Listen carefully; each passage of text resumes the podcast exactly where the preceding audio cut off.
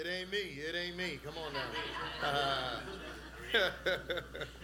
you know, I was a youth pastor and I used to rap a little bit. Every time I hear something, I'm like, I'm gonna come back, but no, no I'm not gonna do it. I'm not gonna do it. Maybe, maybe, maybe next year. Maybe next year. You know, so it's it's it's it's a it's a youth takeover service, right? So I'm I'm, I'm trying to. I'm just helping. I'm just helping out today.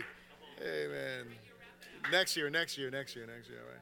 Come back to second service. You might get. I'm, I'm joking. I'm joking. If you would open your Bibles with me to the book of Daniel, the book of Daniel, chapter 1.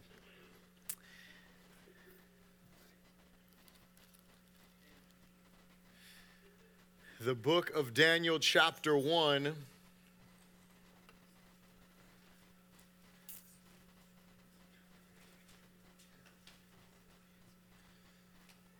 And I will, and I will say, as you, as you turn there, I think one of the proudest moments for me is to be able to see kids that grew up in this church you know to go and then see them ministering to the lord. I mean that's you know there's nothing there's nothing like that. I mean I, I, the other day i was looking at pictures from like when you know ray and them first came to this church and i'm like wow they were babies you know? I mean you know see izzy on the drums. I mean those are those are beautiful things you know to see. And so can we give god another hand for these young people And so we are in the book of Daniel, chapter 1. When you got it, say so. All right, we're going to read this whole chapter together. So, in the third year of the reign of Jehoiakim, king of Judah, Nebuchadnezzar, king of Babylon, came to Jerusalem and besieged it. And the Lord gave Jehoiakim, king of Judah, into his hand with some of the articles of the house of God, which he carried into the land of Shinar to the house of, of, their, of his God and he brought the articles into the treasure house of his God. Then the king instructed Ashpenaz, the master of his eunuchs, and to, to bring some of the children of Israel, and some of the king's descendants, and some of the nobles, young men in whom there was no blemish, but good looking, gifted in all wisdom, possessing knowledge, and quick to understand, who had ability to serve in the king's palace, in whom they might teach the language and literature of the Chaldeans. And the king appointed for them a daily provision of the king's delicacies and of wine which he drank and the three year and, and the three years of training for them, so that at the end of that time they might serve before the king. Now, from among those of the sons of Judah were Daniel, Hananiah, Mishael, and Azariah. To them, the chief of the eunuchs gave names. He gave Daniel the name Belshazzar, to Hananiah Shadrach, to, to, to Mishael Meshach, and to Azariah Abednego. But Daniel purposed in his heart that he would not defile himself with the portion of the king's delicacies, nor with the wine which he drank. Therefore, he requested of the chief of the eunuchs that he might not defile himself. Now God had brought Daniel into the, into the favor and goodwill of the chief of the eunuchs. And the chief of the eunuchs said to Daniel, I fear my lord the king, who has appointed for food and drink. For why should he see your face looking worse than the young men who are, uh, who are your age? Then you would endanger my head before the king. So Daniel said to the steward, whom the the chief of the eunuchs had said over Daniel, Hananiah, Mishael, and Azariah, Please test your servants for 10 days, and let them give us vegetables to eat and water to drink. So then, let our appearance be examined before you, and the appearance of the young men who eat the portion of the king's delicacies. And as you see fit, so deal with your servants. So he consented with them and in this matter and tested them 10 days. And at the end of 10 days, their features appeared better and fatter in flesh than all the young men who ate the portion of the king's delicacies. Thus the steward took away their portions of delicacies and the wine that they were to drink and gave them vegetables. As for these four young men, God gave them knowledge and skill in all literature and wisdom, and Daniel had understanding in all visions and dreams. Now at the end of the days, when the king had said that he would that he should be brought in they should be brought in. The chief of the eunuchs brought them before Nebuchadnezzar. Then the king interviewed them, and among them all none was found like Daniel, Hananiah, Mishael, and Azariah. Therefore they served before the king. And in all matters of wisdom and understanding about which the king examined them, he found them ten times better than all the magicians and astrologers who were in all his, all his realm.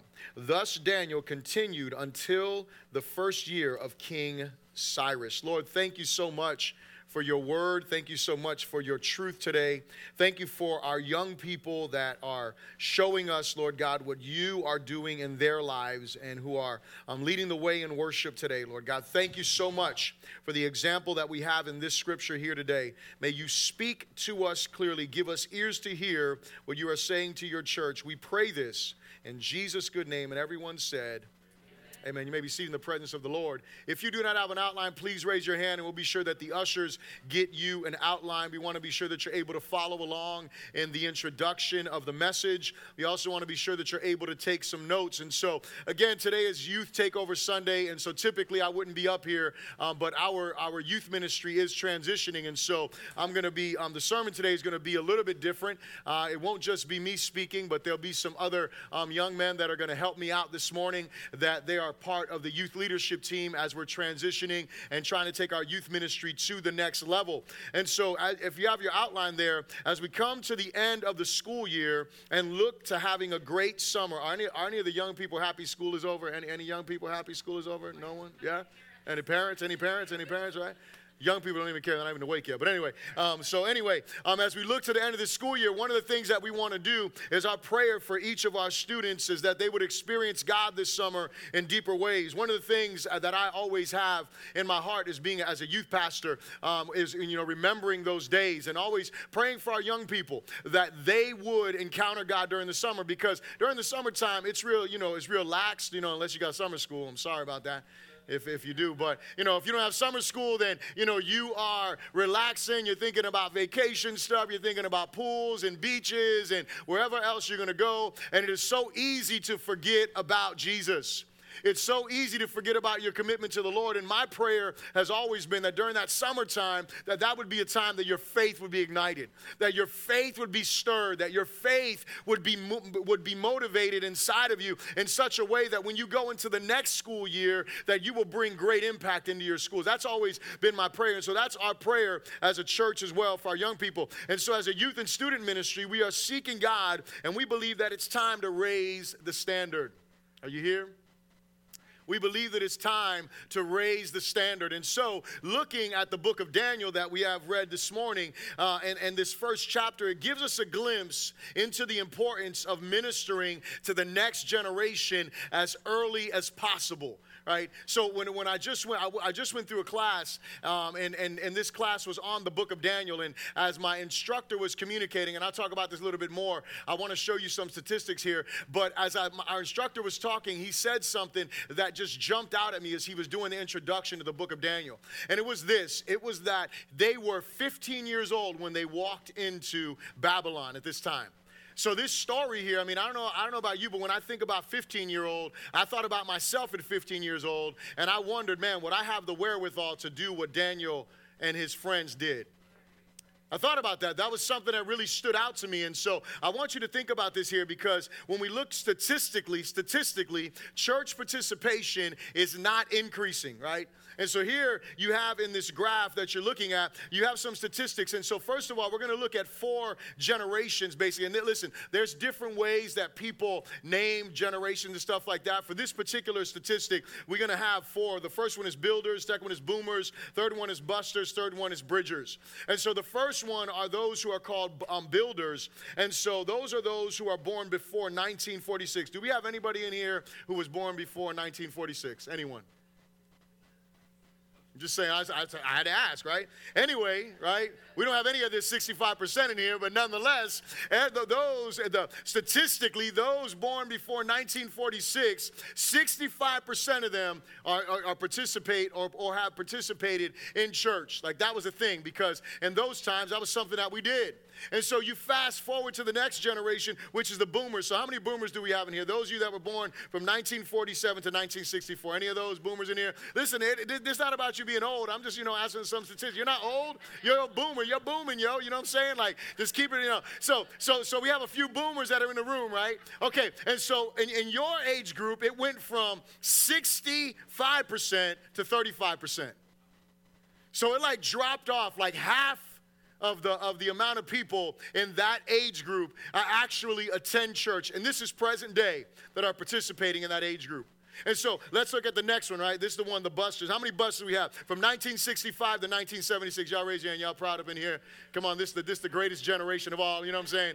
Right? And I was born in that generation, you know what I'm saying? Like I just made the cut, right? And so, so, but but but but let me say something. While I say we're the greatest generation, guess what? We dropped off another half. So from 35%, we went to 15%. There's only 15% of us. That's why we some busters. Anyway, um, only 15% of us are in church. Only 15% of us are participating. There is a struggle that is going on for this, for, for our generation, for the majority that, are, that, that just raised their hand. And then we have this next generation. Those are the bridges, those that are born from 1977 to 1994. How many bridges do we have in the room? All right. All right, so y'all, y'all, y'all, y'all, a little bit, my, a, uh, uh, um, a little bit of a majority here. So we're doing all right, right, as far as our church statistically. But check it out. Your age group, guess what? 4% of y'all are participating in church. You think there's a struggle that is going on there? You think there's a battle for souls that is going on there? Do you think that, that, that, there is an enemy that is doing his best in order to bring discouragement, to bring dismay, to let people think we don't need the church? That's what the enemy has done. And what happens is this is that you will have one generation that will assume a truth and that would have been the, the 65%. And then you have a next generation that will question a truth. And when they question that truth, then something happens. All of a sudden, nobody's answering their questions, and the next generation will start to reject that truth. And so, what we have seen is we have seen a constant decline. As a matter of fact, what I would say is that we have in this 35%, that was the generation that was assuming the truth. The next generation, which is my generation, they started questioning the truth. Is Christianity really the only way? Is it really, is Jesus really the only way? Is Christianity the right religion? And you know, we didn't defend the faith well enough. And so, you know, what's happening is this next generation that's coming up, they're rejecting the truth. And so we have to be those that fight. And so when I look at the story of Daniel, just going back to verses 1 and 2, in the third year of the reign of, of, of, of Jehoiakim, king of Judah. So Jehoiakim was the last king of Judah. He was, he was a wicked king. He was really a pawn, is what he was. Um, Josiah, by the way, he was the last righteous king in Israel of, of the line of Judah. He was the last one that was righteous. And, and as we see, here in the third year, Nebuchadnezzar comes and he besieges the city. For those of you that know besieges, what he does is he surrounds the city, and what and, and what happens is nobody is able to get supplies in there. So they're basically starving until they surrender. That's what's happening here. And so they come there, the, the, this great nation Babylon comes in to bring this, this, siege, this siege under this city. And then guess what? They end up overtaking the city. And you know what it says here? Look at what it says in verse 2. It says, And the Lord gave Jehoiakim, king of Judah, into his hand with some of the articles of the house of God, which he carried into the land of Shinar to the house of his God. And he brought the articles into the treasure house of his God. And so listen, here's what happens. This king comes in there. It's not that Nebuchadnezzar is so great or that Babylon is so great. It's that God is bringing judgment against Israel. And this is why this story stands out to me so much. Because in the midst of idolatry, in the midst of unrighteousness, in the midst of everything that is going on, these young men still had some level of foundation within them where they understood who they were. And when, it, when they were faced with the temptations that you see that play out throughout this chapter, guess what they did? They still trusted the God who was judging them. They still trusted the God who brought them into this place of defeat. It wasn't that the enemy was greater. God said, You know what? You keep rebelling. You keep on bowing to idols. You keep on dishonoring me. There is judgment that comes because of that. It is not because I don't love you, it is because you don't love me. And because of that rebellion, because of that dishonor, because of that disobedience, they fall. And you know why? You know why this is so important that it talks about the articles from one, one temple going to another? Because in those days, you want to know what the battle was? Your God against mine. And so, in the eyes of Nebuchadnezzar and all these other people, oh, our gods have defeated yours. Not true. Our God was bringing judgment. So here's what I close my points with this is to say our goal as followers of Jesus is to raise our standard of living. That's what it means to follow Jesus. Our goal as parents following Jesus must be to raise the standard of the Lord before our children. Our goal as a youth and student ministry is to partner with you as parents in this effort of raising a generation of young men and women who are firmly rooted in their faith, to know their identity in Christ, and are passionate followers of Jesus. As a youth ministry, we are raising the standard of our service and are here today to challenge you to raise your standard of living. And so here's what I want to say I want you to think about this this morning. God has set the highest standard. Our goal is to raise our living to that standard. Let me say that again. Our God has done what? God has set the highest standard. God's word standards are clear. God does not lower his standards. What has to happen is we have to raise our standards. So think about this God has set the highest standard. Our goal is to raise our living to that standard.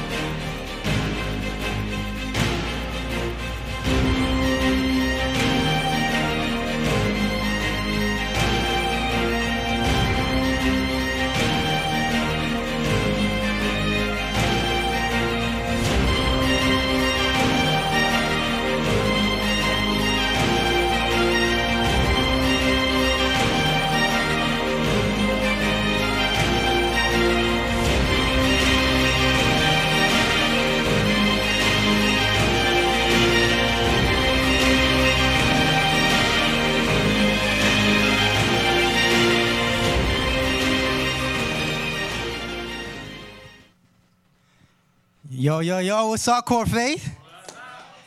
It's not a youth takeover if the youth don't also preach, right?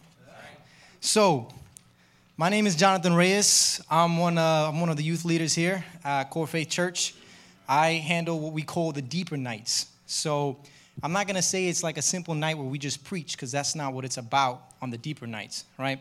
So, when you guys learn how to swim, you don't sit down in the classroom, they say this is how you swim, and then you go figure it out. You immediately get it. That's not how it works. What do they do? They put you in the water. And that's what we do with our youth. We put them in the water and we, we figure things out with them. It's not just a preaching, it's a night where they get to engage with the Bible. Now, I'm a bridger. And I just want to say this is how statistics work before we move forward. there's two types of statistics when it comes to a population. There's the global statistic and there's a local statistic. Now, what you guys saw in that graph was it was going down. In this church, our participation was the other way, right? So, just keep that in mind, Bishop. So, and we're bridges. We'll call bridges for a reason because those questions that weren't answered, we're bridging those gaps. So keep that keep that in mind. Now, what you guys just saw that video was a recreation of the Babylonian Empire. And that video was two minutes and 30 seconds, and it still didn't do it justice. The empire was huge. And around the same time this empire is taken over, we have the Mayan civilization in the Mexico area around this time is also flourishing. Huge empire. You also have the Greek, where their art, their language is starting to go widespread across the entire, across the entire globe. And uh, at the same time, you also have the minds of Confucius and Buddha. This, their whole you know, thought process is spreading over Asia. So you're starting to see these huge empires pop up all over the place, and their thoughts are taking over. But God's children, Israel, at this same time period, are not flourishing. Matter of fact, they sold themselves to Pharaoh. The people they came from, in this time period, they went back and they became servants of Pharaoh. And the reason why they were besieged was because the Egyptians were not friends with the Babylonians, and Nebuchadnezzar came, and because the Israel was friends with uh, was Egypt with Egypt, they came and took them over. Now, with all that being said, I want you guys to repeat this after me. We must be on guard, be on guard. Against the enemy's attempted brainwashing. Now, brainwashing needs a little bit of a definition here. So, I don't know how many people in the room have English as a second language. Is there anyone here who has English as a second language? Anyway? All right, so not really. All right. Has anyone ever studied a language in high school or in school where you had to learn Spanish or French or something? How many of you can speak that language? Okay, barely, right? But if you were to go to France, if you were to go to Spain or a Latin country and you were to stay there for three years, you think you'd pick up on that language? And you'd also pick up on what? Their culture. You start to, your brain starts to think a little differently. So, in Daniel chapter 1, verses 3 through 4, right here, right, at, right after everything was besieged, the first thing that Nebuchadnezzar did, right after they got took, took over Israel, the king instructed Ashpenaz, the master of his eunuchs to bring some of the children of Israel and some of the king's descendants and some of the nobles, young men in whom there was no blemish, but good looking, that's me, gifted in all wisdom, that's also me. I'm telling you, Nebuchadnezzar would have been like, yo, bring this guy to me. Possessing knowledge and quick to understand, who had ability to serve in the king's palace and whom they might teach the language and literature of the Chaldeans. Now, I want you guys to keep to keep this in mind, the first thing that Nebuchadnezzar did was grab the youth. The first thing. And the same thing that the enemy does to us, that he already knows the importance of our next generation. You busters, you guys are set. He's after the bridges. He's after the, the people after the bridges. That's who he's after. We have to keep that in mind. So, Nebuchadnezzar didn't just take the holy things from the temple, but he also took the shining light of Israel's future. He demonstrated that he was a wise and shrewd tactician. He took these young men as hostages to remind the people back in Jerusalem that they shouldn't revolt against the recently imposed Babylonian rule. He wanted to make things straight that I'm the only person you need to listen to, the king of Babylon. And verse 5 and the king appointed them for a daily them a daily provision of the king's delicacies and of the wine which he drank and 3 years of training for them so that at the end of that time they might serve before the king. Now, this method of brainwashing, taking these bright young people and just giving them the food from the king and training them for three years. Now, I went to school for eight years. I went to college for eight years. And let me tell you, that was tough. There was a lot of brainwashing. And I didn't, you know, what I was studying was the sciences physical science, physics, aerospace, astrophysics, all that stuff. And everything they believe in is the Big Bang. Everything they believe in is evolution. Coming from a place of the Bible, you know how hard it is to stand in that type of community where everyone is here, and I'm publishing papers, I'm publishing scientific papers, and in my scientific papers, I can't put in my conclusion, and this is how God did it. It won't get accepted, it'll immediately get rejected. Now, for three years, for eight years for me, but for three years for Daniel and his friends, they have to sit there, listen to everything that they're being taught, and remind themselves that God is still the ultimate authority. That's difficult, especially in this time. And when you're being offered the food of the king, now I just want you to keep this in mind. Um, it was, it was given that the Babylonian government would provide for these young men in training. Yet, having the same food and wine prepared for the king was intended to be a special honor. In an ancient world, much more than, our, than in our modern world, there was a huge difference between the food enjoyed by the elite of the kingdom and what the common people ate. Nowadays, if you guys can save up enough money and make a reservation, you can go to a Michelin star restaurant and have a really, really nice dinner, just like anyone with a Lamborghini and a Ferrari could do, right? You couldn't do that back in the day. That's it. If you were a common person, that's it. You stuck with what you get. If you only got one chicken, you got one chicken. You got to make that work, right? So this is a huge honor, and that's tough to turn down. And Daniel just immediately like, no, we're gonna we're gonna be vegans. I couldn't do that. Let me tell you that right now. So that right there is, is, is, is, is, is the first thing that the king does. He makes sure that these people are going to be provided for, which is the same thing the enemy does. He's going to make sure make you feel like you're being provided for. You're going to have what you need, and I'm to train you for the future. That's what the world does. They put you in these schools, right? They put you in high school, middle school. They give you what you need to learn to be a productive member of what? Not the church, of society. Of society. That's what's important to the world. The immediate local society, which is why you see such big changes from generation to generation. Because every generation that comes up always has a new question, and society is always evolving. The moral compass that is the Bible has never changed. And for Daniel and his friends to have that in their heads through these three years of training, that's how they got through it because they realized that the moral compass that is our God, that is our Christ, our Savior, does not change. And it took me a long time to realize that in school because I wrestled with it. Now, to wrap up this point, verses 6 through 7. Now, from among those of the sons of Judah were Daniel, Hananiah, Mishael, and Azariah. To them, the chief of the eunuchs gave names. He gave Daniel the name Belteshazzar, to Hananiah, Shadrach, to Mishael, Meshach, and to Azariah, to Azariah, Abednego. The first thing the enemy did, these people just got captured. The king's like, I want you to train them for three years. The first thing the eunuchs did was change their names.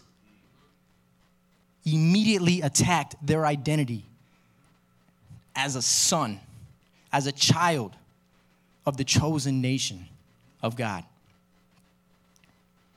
The name Daniel means God is my judge. It was changed to Bel's prince. Bel is the chief god of Babylon, the final say. So if all the gods got together and they were arguing, Bel would be like, This is what we're doing. That's the final judgment call. So instead of God being judge, Bel, the chief of Babylon, is now the judge. Hananiah, beloved by the Lord, was changed to Shadrach illuminated by the sun god. So now instead of being bathed by God's love, you're being bathed by the sun god. Immediately changed. Mishael, who is as God, changed to Meshach, who is like Venus. Azariah, the Lord is my help, changed to Abednego, servant of Nego. So instead of the Lord being your help, you're now serving a God of art, a God of literature. Now, you can see the way these names were changed. They were changed to look perverted, to look like your original name, but it's not. The enemy does the same thing. He does it in Genesis chapter 3, and I'm not going to read it all, but what he does, and what happens in Genesis chapter 3, the serpent convinces Adam and Eve, Eve first, then Adam, to eat of the fruit by saying, you will be like God. It's not that you'll die, it's just that you'll know good and evil. Just like God. You see that perversion flip, that identity flip? It's the same thing. Since the beginning, that's the first thing the enemy attacks in all of us our identity. Satan uses a similar strategy, strategy against believers today, wanting to indoctrinate us into the world system. Satan wants us to identify us in a reference to the world system, feed us what the world offers, and educate us in the ways of the world.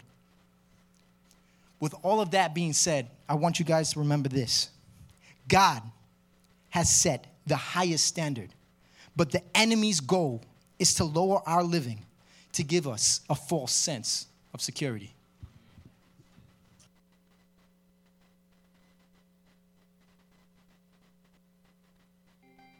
Who am I? Am I what I do?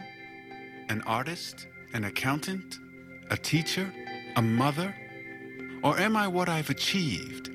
An honor student? An MVP? A winner? Am I the things I've done right? Or am I defined by the things I've done wrong? Am I a saint? A sinner? What about what others think of me? Am I all of these things? None of these things?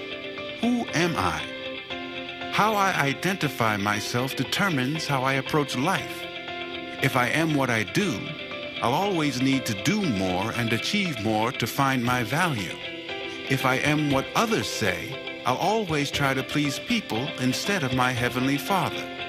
But if I listen to who God says I am and embrace His identity in me, I'll find the freedom to live out all He has planned for me. God calls me His child. He says I am wise and restored, that I'm a brand new creation in Christ. I am chosen and holy and blameless before God. He calls me His masterpiece. I am loved by God. He says I am made complete through the grace and mercy of Jesus, my Savior. And when I see myself the way God sees me, I walk with confidence because I trust the one who answers the question, Who am I?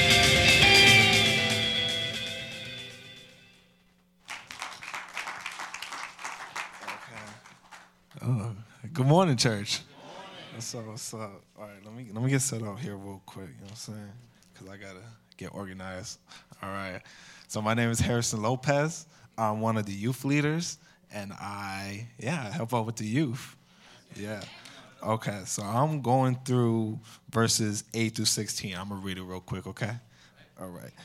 But Daniel resolved not to defile himself with the royal food and wine, and he asked the chief official for permission not to defile himself this way. Now, God had caused the official to show favor and compassion to Daniel, but the official told Daniel, I'm afraid of my lord the king, who has assigned your food and drink. Why should he see you looking worse than the others, the other young men your age? The king would then have my head because of you. Daniel then said to the guard, whom the chief official had appointed over Daniel, Hananiah, Mishael, and Azariah, Please test your servants for 10 days. Give us nothing but vegetables to eat and water to drink. Then compare our, uh, our appearances with that of the young men who eat the royal food and treat your servants in accordance with what you see. So he, could, he agreed to this and tested them for 10 days. At the end of the 10 days, they looked healthier and better nourished than any of the young men who ate the royal food. So the guard took away their choice, food and wine, and they were to drink and gave them vegetables instead. All right. So, this is crazy to me because, like um, Jonathan was saying earlier, and Bishop mentioned that as a 15 year old guy, or as a 15 year old in general, right, to um, to really um, be in front of delicacies, to really be in front of all these great looking foods, and to to reject it is something that's crazy to me because I know myself. I'm a I, I, I'll confess a sin right now. I got gluttony. You know what I'm saying? For real. I got I, I eat anything that's in front of me. And I couldn't imagine that that Daniel, he he he totally said no to this, but not because of anything that's with him personally, I guess. It's more of just obedience to God. You know what I mean? And, what was crazy is that it says that as we see in the scripture that Daniel resolved not to contaminate his body by eating the delicious food. And that word contaminate, I was I was um, thinking about it, and we we let a we let a lot of stuff contaminate us, right, church? We let a lot of stuff contaminate us, and um, and to be in front of that whatever it is in your life, whatever sin it is that might look tempting, that might look amazing to do or amazing to feel, amazing to touch or consume, it looks good, right? It looks like it's it's presentable, but it will contaminate us and it will hurt us. And it could not only destroy our bodies or destroy our minds, but destroy it could ultimately draw us farther from God. And I would never want to be put in that position. And for Daniel to say no to any of this stuff is amazing to me. And and yeah, so yeah, I don't know. I'm sorry, I'm nervous, y'all. I'm just gonna be a little, but yeah, but yeah. So I guess with that, I'm just saying, yo, don't don't let anything contaminate y'all. You know what I mean? Run away from it, because ultimately, God's God's um, law and God's what He provides is better for us, and just and just will make us make us go make us better in the long run. You know what I mean? Especially in, especially in eternity, because all right, you know, so so Daniel was the leader in his group of friends. So as you see Daniel rising up amidst of all these, um, and and think about it, because they're in Babylon, and all of um, all of Israel is in Babylon. I mean, you don't hear anybody else, at least in this, in, in this um, um, chapter, except for Daniel, Hananiah, uh, Mishael, and Azariah. I feel I have I feel like I'm saying those names wrong, but it's okay.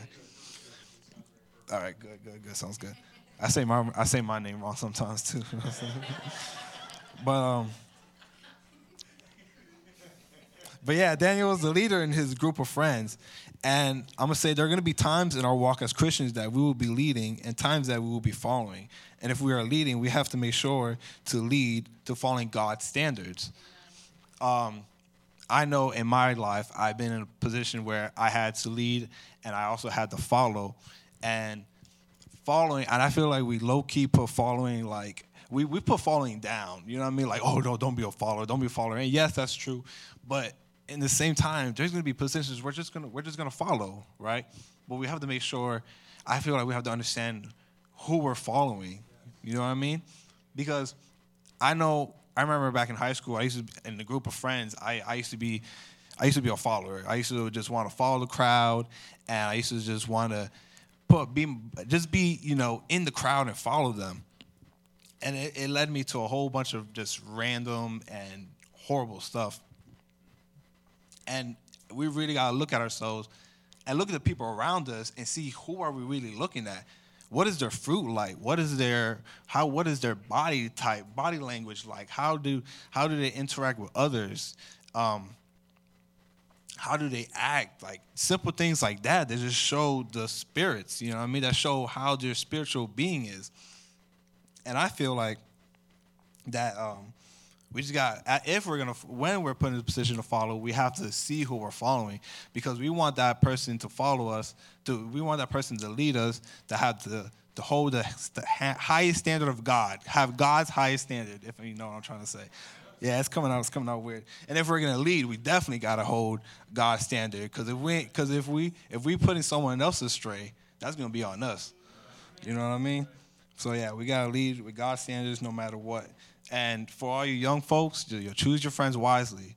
Choose your friends wisely. It really is important to choose your friends wisely because, I mean, I, I know I haven't chose, I, in my past, I haven't chose my friends wisely, but also there was people who I followed that, there's people I followed that, it's crazy. I can speak of both because there's people I followed that led me to God's standard, and there's people that didn't lead me to God's standard, but the people who I did that did lead me to God's standard, I'm here now preaching the word that I never thought I would be doing. So I'm glad that um, God's, yeah. I'm glad that God um, led the ultimate way for that. All right. And this is going to bring it to modern times, saying that Daniel was a trendsetter. When we raise the bar around our peers or friends, they usually want, oh, how did I write that? Our peers I'm gonna read that again. Daniel was a trendsetter. When we raise the bar around our peers or friends, they usually want in, and that's when we point them to Jesus. So this kind of follows with my last point.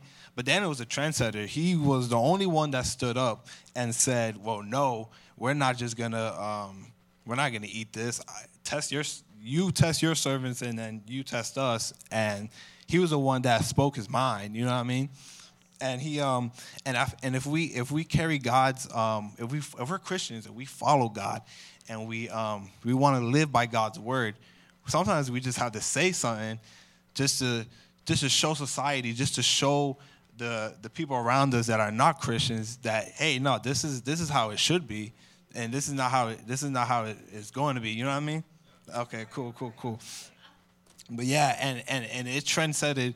It just trendsetted everywhere. Because then you see it says that at the end of the ten days, they looked healthier and better nourished than any of the young men who ate the royal food. So the guard took away their choice food and the wine they were to drink, and gave them vegetables instead. So reading this, looking over it, they actually the the um the head chief guy, he actually gave everybody all everybody else of uh, the Israelites like vegetables and and if, if Daniel would have never stood up and stood for what God's um, standard was and never stood for what God, um, what ultimately called him, what called him to be and called him to do was, would everybody else would have been eating um, delicacies.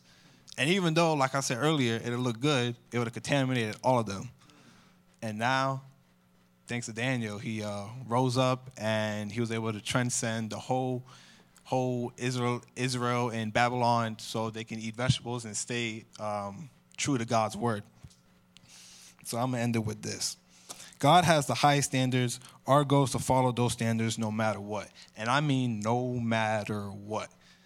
Because we can go through life and we can say, but what if, but but that, but this, but no matter what, God has the highest standard. And I want to emphasize that because sometimes we get a little prideful or sometimes we think, well, no, wait, but God, you, why is this happening to me? No, no, it should be like this. Or no, why? Or people who don't have jobs, like, oh, God, I, I need this job. No, but it's, it got, it's we, we, we want to put ourselves to make our own to make our own lives choices when god's choices god has already set the choices for our lives that's going to set our standard and that's going to make us you know fulfill what he's called us to do. Because if we're going to try to do it on our own and try to do it with just, ourselves and how we do it, I don't know if that makes sense there. If how we, if we're trying to, I'm trying to, how am I trying to word it? If we're trying to, let me think.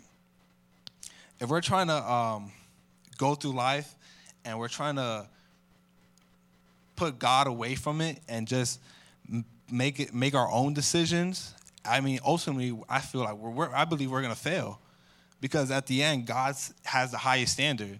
And yeah, so that's it. All right. So God has a higher standard. Our goal is to follow those standards no matter what.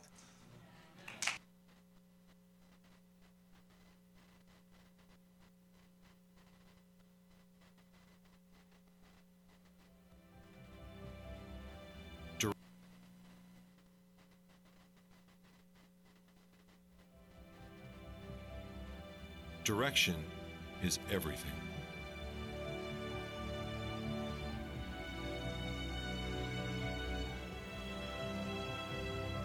When the chips are down, when times get tough,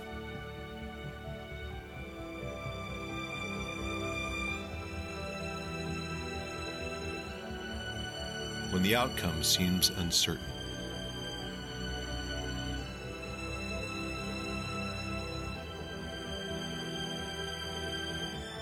Tend to lose our way.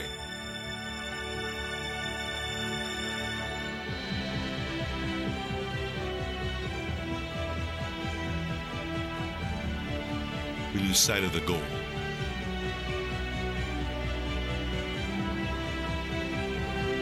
We forget our purpose. Sometimes all it takes is one person to step up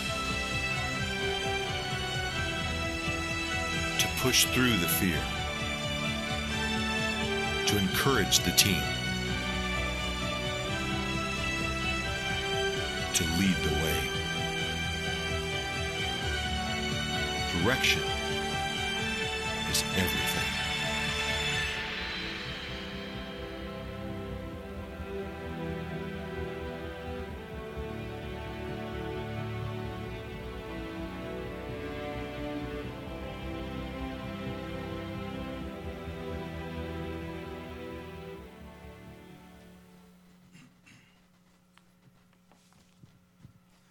Good morning again.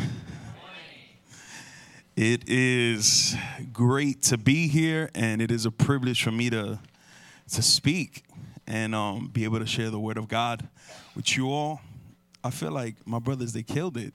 I feel like I, um, I you know, and, and Harrison was nervous and everything, and he, I thought he did great. I feel like I don't even need to speak. No, but with all that, um, with all that being said, um, for those that don't know me, my name is Hector, and um, I've been at the church for about I want to say eight months, and God has um, just given me the privilege to be able to serve in many areas. Um, but but now I just felt, and I spoke to Bishop a while back, just felt like God was calling me to help with the youth. So that's what I'm doing now. So my so what I'm doing is pretty much building up the youth worship team, as you saw this morning, and also um, organizing our nights of ignite. Our nights of ignite is a time for us um, to fuel. Uh, our, our, our communication and our prayers before the Lord is it's a time for us to just come into the Lord's presence and bring our petitions and just lift the name of Jesus through prayer and worship. Um, with that being said, my point this morning is our third point, and I would say repeat after me, which is we must recognize the results of God's favor. Now, before um, I just kind of dive into anything this morning, I just want to say this. There's a few things before we start seeing God's favor that I just felt like the Lord was really pressing on me about um, in terms of raising the standard. Because in order for us to raise the standard, um, we have to be committed, right? And we cannot compromise. So, a few things that we see in the text this morning is that Daniel kept his faith and his integrity in a time where his hometown was taken over, his freedom was taken away, he was taken from his family. Now, Bishop said he was 15 years old. Um, I read in other places as well that he was, it could be approximately 13 to 17 years old. So, all we know is that this was a young man. And not only him, his, his other three friends, his peers that were with him, these were all young men being taken away, right? So sadly, these young men were stripped of the life they knew. This was a time of great sadness, a time of loss, a time of adversity, not just for Daniel, but for all the people of Jerusalem.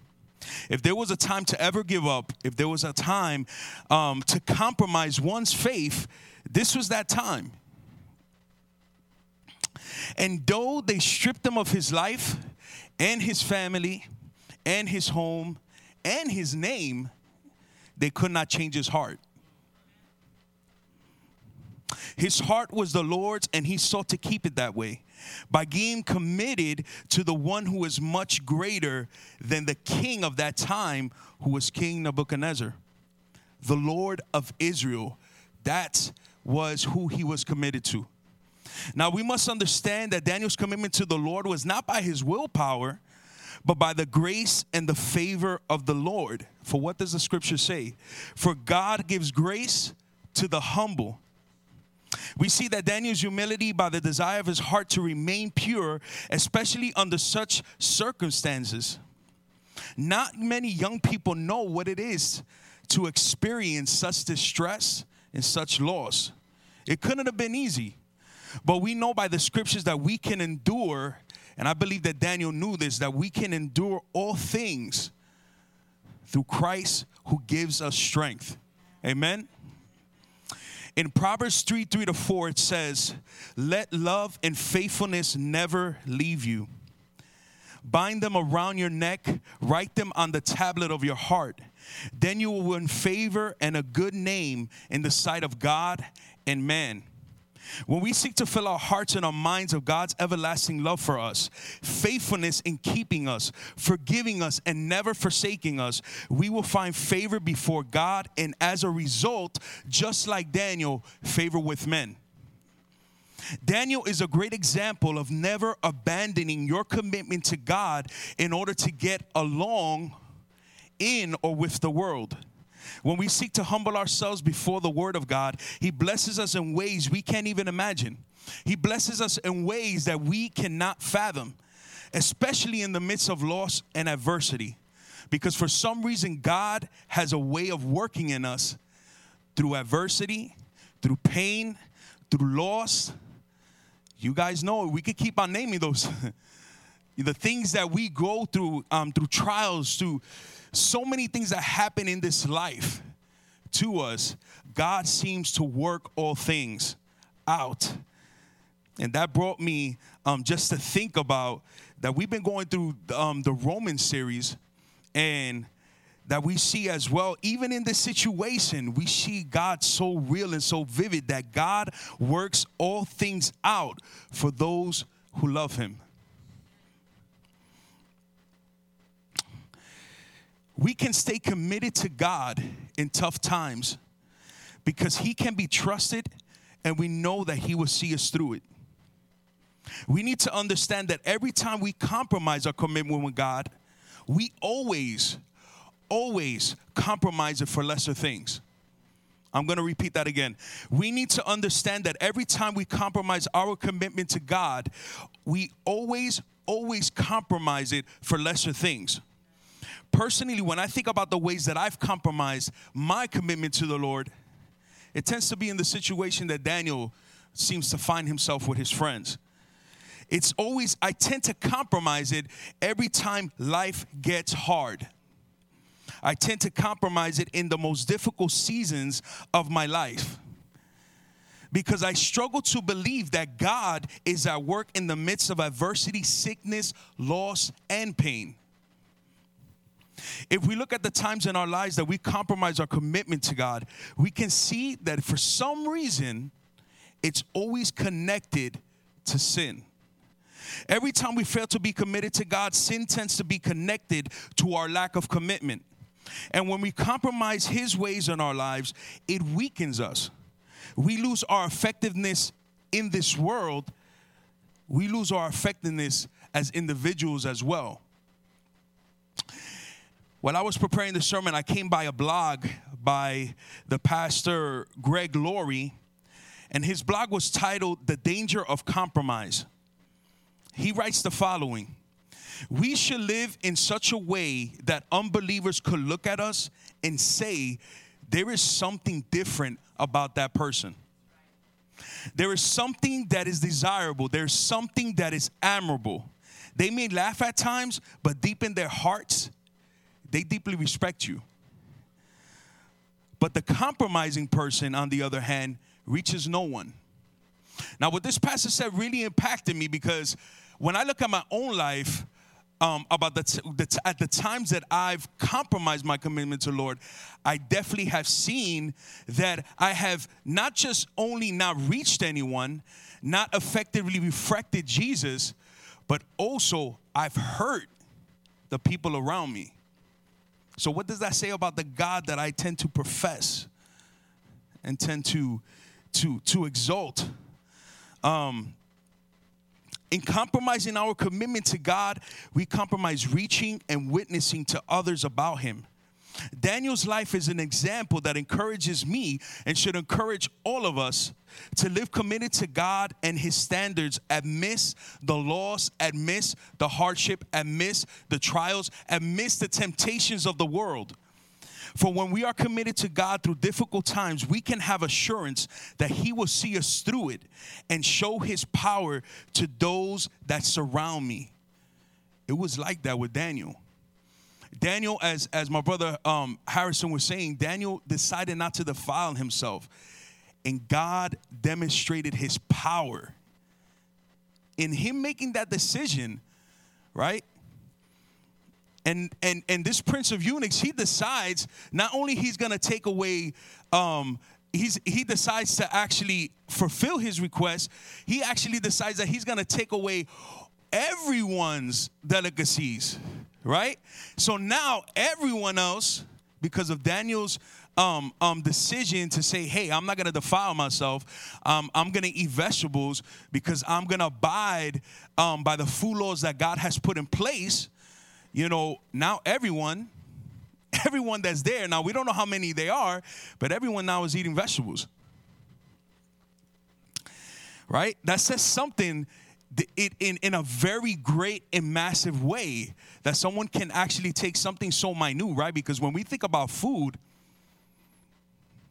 right, it's like, really? Food? But God, look at look at with such a minute thing. Now, Daniel, for Daniel, this was important. For the people of Israel, is important because they couldn't contaminate themselves with food that was offered to idols, right? But but say in this day and age, like the little things that sometimes we compromise.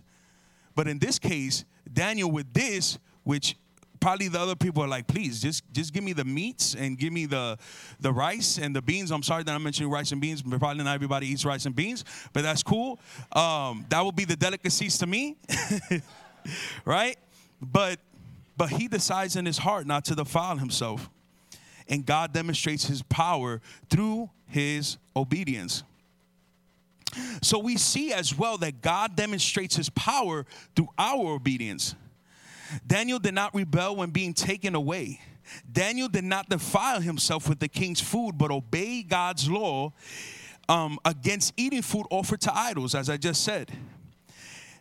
Another thing that I found like really, really um, just unique, and, and I had thought about it, is that it says in the text that he requested it. This, he requested this from the chief. And I think it's a minor detail to think uh, just particularly about that word. But for some reason, I find it very important because he didn't demand it, he requested it. Right? So what does this show what does this show about Daniel? It shows that he had respect for human authority. He didn't demand it. So, in many ways, we see how Daniel is obedient through the text, and through his obedience, God's standard for living is elevated among his authorities and his peers.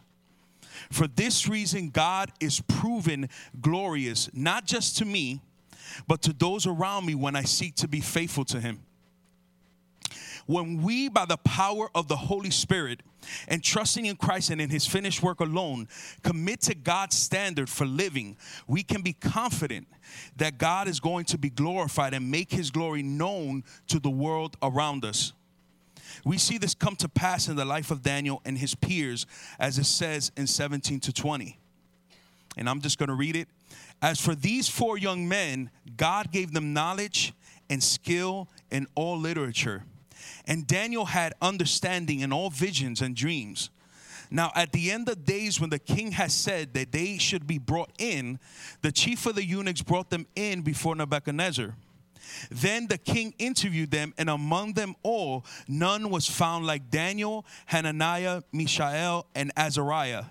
Therefore, they served before the king, and in all the matters of wisdom and understanding about which the king examined them, he found them ten times better than all the magicians and all astrologers who were in all his realm. You see, God can be trusted, his ways are good. And we can have full confidence that when we trust his standards, he raises the standard through us, proving his ways are unrivaled. I'm going to repeat that again. When we trust God's standard, he raises the standard through us, proving his ways are unrivaled. With that being said, we are ready to raise a standard.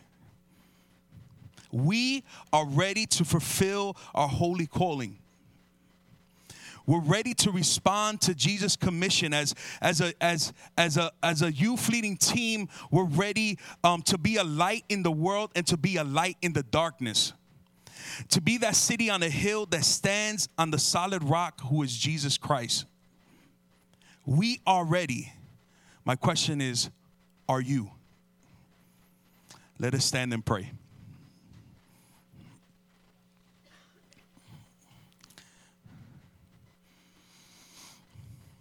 Father, we we thank you for this time in your word. We thank you for the ways that you've spoken us through the book of Daniel, Lord. Father, our prayer is that we would raise the standard that you set before us. Father, give us the power through your spirit and the grace, Father, to do that. And Father, to be a light to the world, a light to our peers, the light in our schools, a light in our in our workplaces, Father. I pray that you would give grace, that you would give favor, and that you would empower every young person here to raise that standard amongst their peers. And Father, not only them, Lord, I pray that as a church, that we, Father, stand here and that you have established us in the heart, Father, of Oviedo. We pray, Father, that as a church we would raise the standard to reach our communities, to reach our people, Father, with the gospel of Jesus Christ. We thank you, Lord, and I thank you for this time and thank you for this church in Jesus' name. Amen.